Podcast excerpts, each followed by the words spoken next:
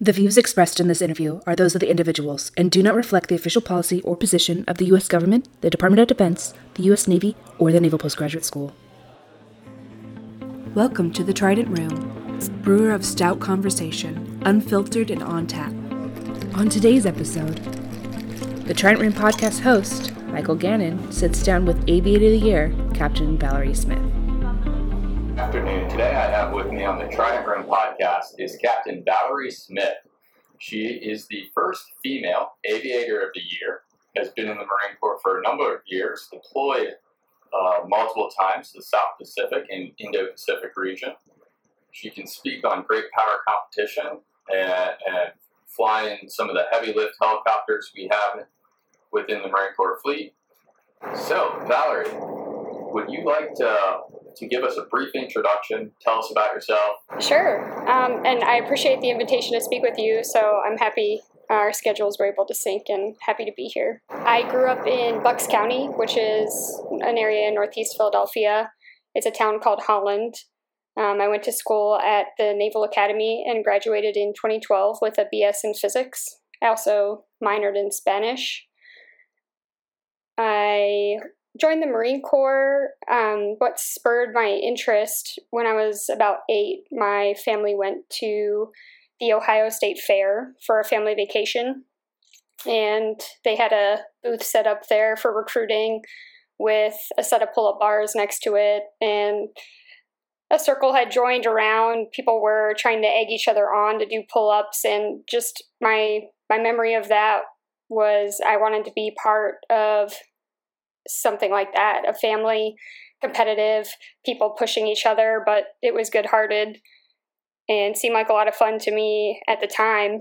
As i grew up i went to work with my mom. She works at um, naval uh, systems command it used to be called navsup in philadelphia.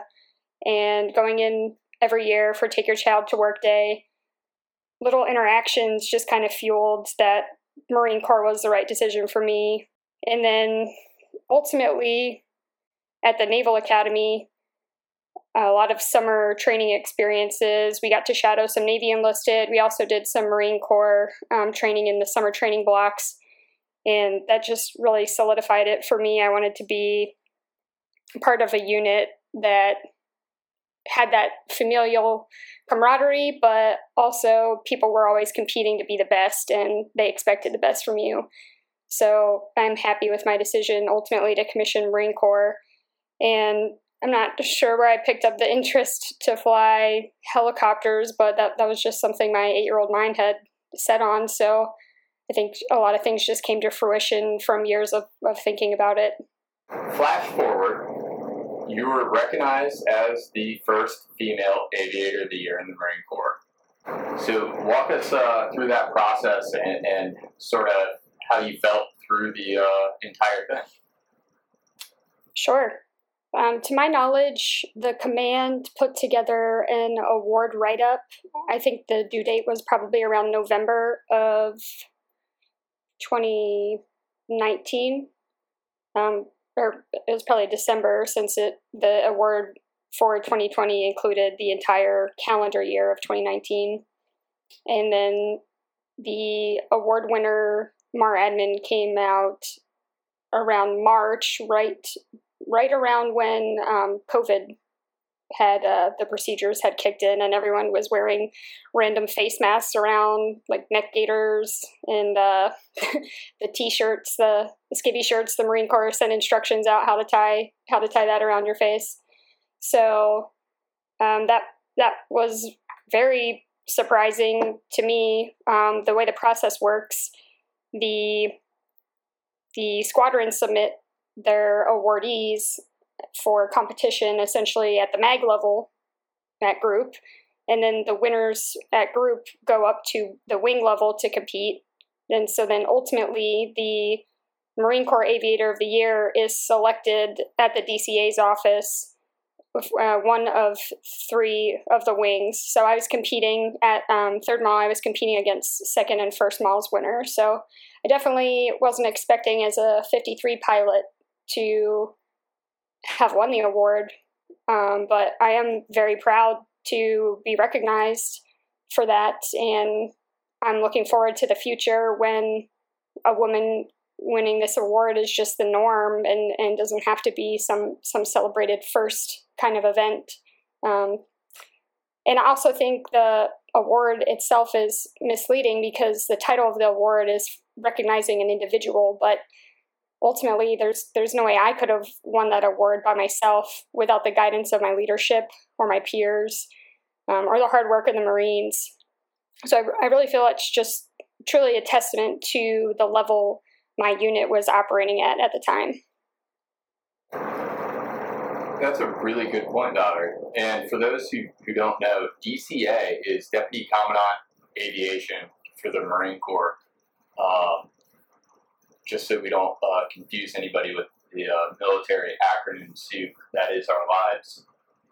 But yeah, because I, I believe uh, in the aviation, you guys have have uh, within uh, the training system, you guys you have like uh, basically uh, trained flight crew. Like the the crew is associated, and they have to go through certain qualifications together in order to work together on a, a specific platform with a, a pilot. Is that am I understanding that process? Um, sure. In the 53 community, we fly with an air crew, so it's definitely not a solo event because there's at a minimum at any given time two pilots and two crew in the back for any event greater than just you know an area familiarization flight. So uh, everyone does contribute to the whole crew at the time's learning process, uh, and I think that's a good thing to note. You can sometimes see different communities have different personalities, and I like to think it's just a result of of who you have to rely on. You know, the jet guys or some some of the skid guys. They only have themselves, and they have to be on point. Whereas in the 53 community, and I'm sure also Ospreys or a similar airframe with the with the crew. Um, we really harp on crew resource management and including everybody. And I just think that that kind of shows sometimes in the personality or way we approach each other because the, the enlisted that fly with you need need to be comfortable bringing things up to you, especially if it was, you know, involving an emergency situation or something. And, and same goes for the pilots. Uh, a brand new first lieutenant in the squadron needs to be comfortable telling the lieutenant colonel CO something without that fear of the boundaries that are associated with rank. Um, and speaking of COs and, and, experiences and things like that, uh, let's let's flash uh, backwards a little bit and go to your your first duty station. Where was it? What did you do?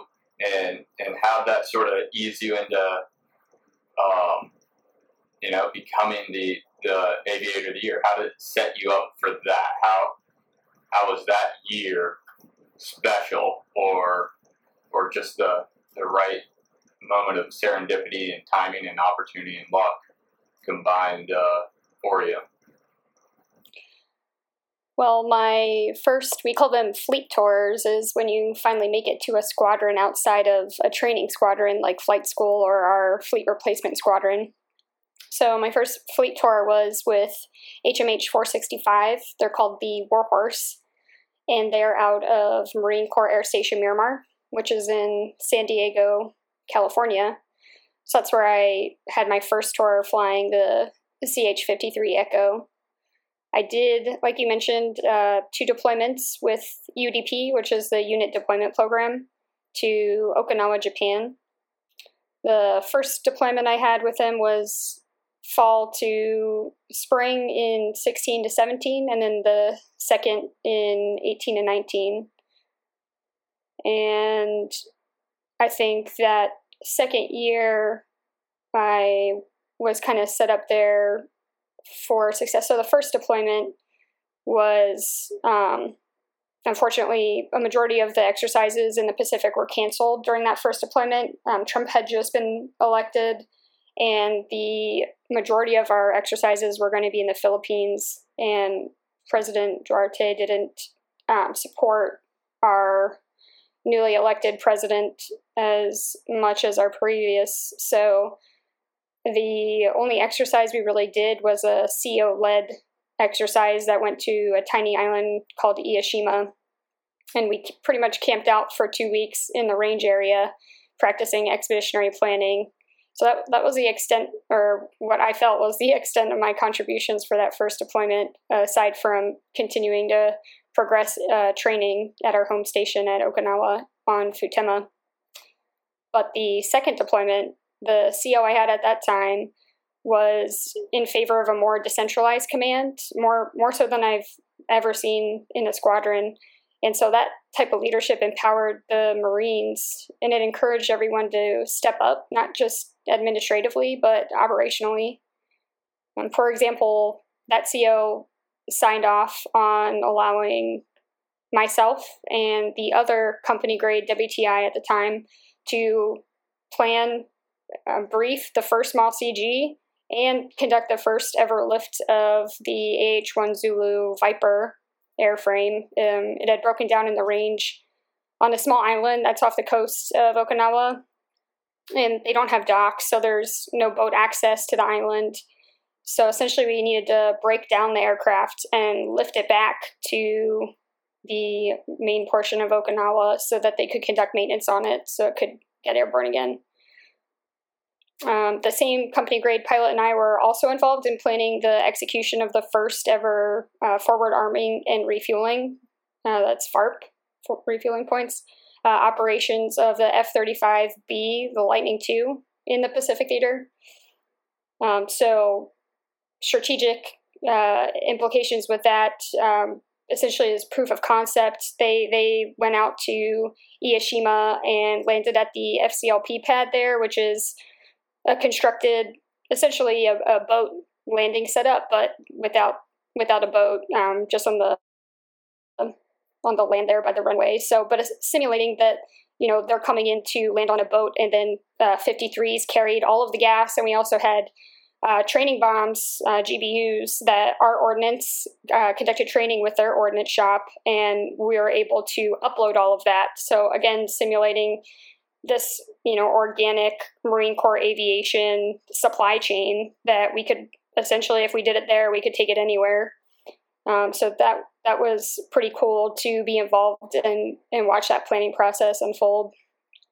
Uh, there were field grade WTIs in the squadron to include my CO at the time, who could have been scheduled to fly or uh, brief for any of those events, but the CO allowed more junior pilots to have those opportunities, and we were just we were able to gain so much experience from working through those processes for planning, briefing, and executing. And I think that just ultimately led us all to grow uh, way more than we could have uh, in the past. Yeah, that that makes uh, absolute sense, and it's it boils down to timing. Had not um, those things occurred, and unfortunately, one of those is you know had not that that airframe broken down, nobody would have been able to perform the first lift of that airframe. Uh, so it's unfortunate that it broke, but it was fortunate for you because you got to do something that would otherwise uh, never occur. Because why would we ever dismantle an airframe just to pick it up and move it? Um, I would support that though if anyone wanted to do it. I, I, I, there's got to be cheaper stuff for us to break and uh, for you to pick up and, and fly around. Um, Humvees, Humvees are definitely cheaper, and uh, you know they break mm. all the time. Actually, it's like common. Uh, readiness on a Humvee is a, is a uh, different argument for a different day.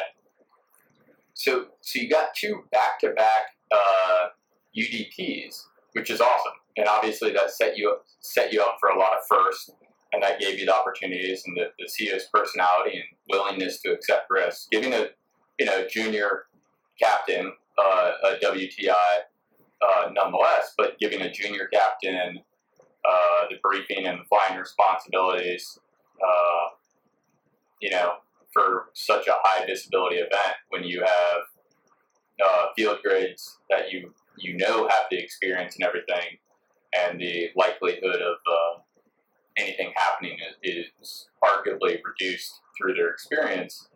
That's that's some serious risk taking for, for the CO, and that's uh, notable to say the least.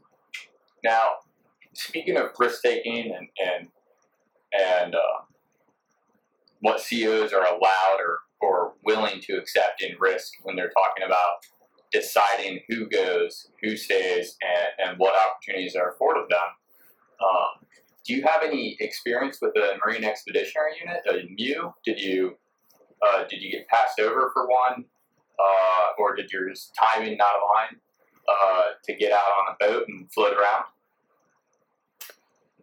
Uh, so a MEU would be another deployment option I could have had from the West Coast. Um, when I checked into my squadron, at the time, the CO told uh, myself and the other female, who was my peer checking in at the time, that he planned to send two female pilots on the next MEU that was going to CHOP. Uh, CHOP is Change of Operational Command. Um, he said he was going to choose one from our peer group and one of the two more senior females. Um, that way, the women could pair up on the boat and we wouldn't be by ourselves. When the personnel list essentially came out months later, and uh, to my understanding, the the choosing of who goes on those deployments are largely a result of all the senior officers getting in a room and go, going person by person, talking strengths, weaknesses, where they're projecting, and essentially how comfortable they would feel sending that person to be the signer for the aircraft or the aircraft commander on the boat because that's ultimately the goal is people going as co-pilots gain hours experience and then they're able to sign as the aircraft commander um, when that list came out, none of the females were on the list for the MEU So uh, we were all surprised just based off of what the CO had told us on check in. But uh, I guess it boiled down to the senior officers didn't feel either of the two senior female pilots were ready for that kind of deployment. So then, as a result, neither I or my other female peer would be considered to go as a, a lone female on the boat. And at the time, I I felt that I was missing out on a career opportunity because that could have ultimately made me more competitive against my counterparts who would have done just a UDP or no deployment at all. For for some people, unfortunately, they don't get an opportunity to deploy.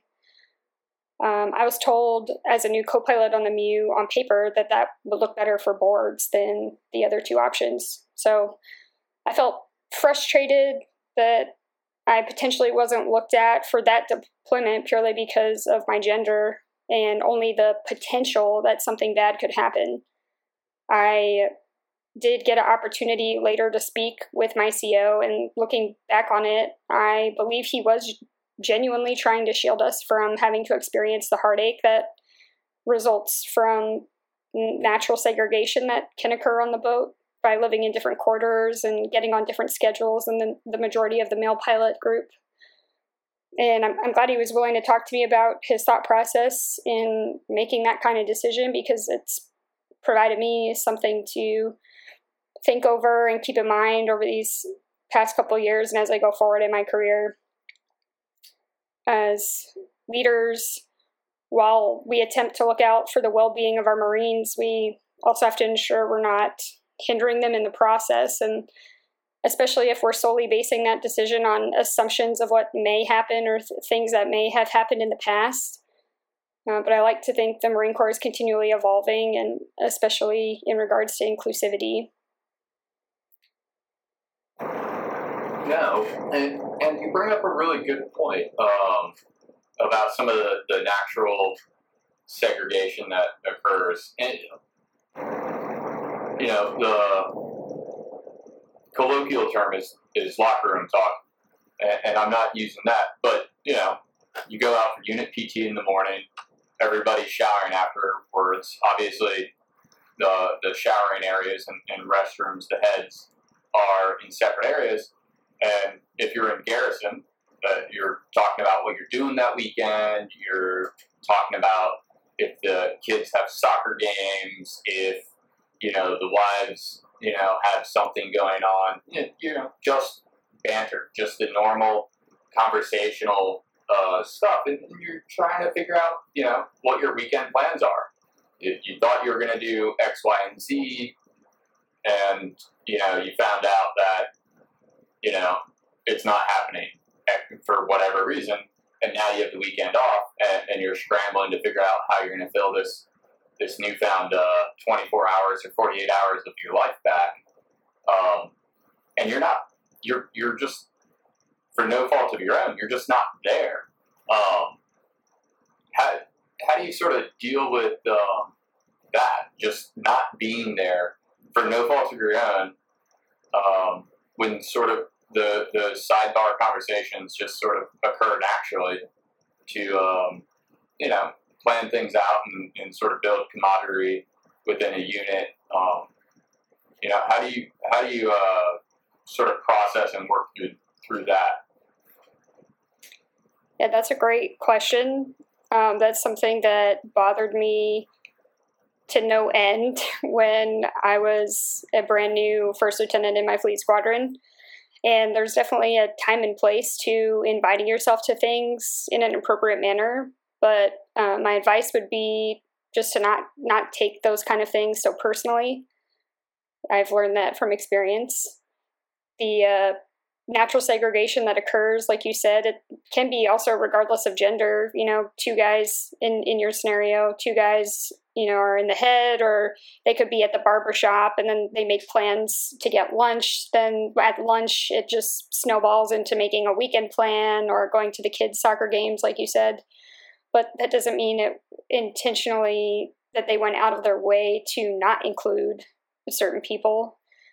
And conversely, I think there can also be a benefit in looking at the the flip side of that if you're a person that's always trying to get out of work as soon as you know the clock hits uh, you know 1700 or you're always making plans on your own or logging the minimum time that's required in the office and you're probably missing out on that opportunity to bond with your marines because it really is required to be able to anticipate how people are going to react, uh, know their personalities, or you know a little bit behind their thought process to actually have a well-oiled machine, especially when you're going to deploy together. And as leaders, we need to be cognizant of the contributors to natural segregation. Uh, example, I actually talked about recently with someone from my TBS platoon, but um, when I was in TBS, all of the rooms for the officers in my platoon were in one hallway, except for two rooms. And those two rooms were the only female rooms of our platoon. They were comprised of women from all of the squads, and there was no reason in particular that our rooms needed to be separated from the males. The remainder of our hallway upstairs consisted of both male and female rooms from the next platoon. And as a result of us being on a different floor than the entire rest of our platoon, our peer leadership on more than one occasion did not come up the stairs to pass us word. You know, out of sight, out of mind. If they got word from our SPC, whose office was also on their floor, they would just yell down the hallway, and that sufficed for everyone living on the same floor. But there were multiple occasions when someone would come running up the stairs. You could hear them out of breath kind of an afterthought knock on our doors, uh, you know, yelling, "Hurry up! Come, come down and form with the platoon!" And so by the time we'd get get downstairs and outside, all the males were already formed up, and we'd uh, ultimately earn a scolding from our SPC on tardiness or being slow.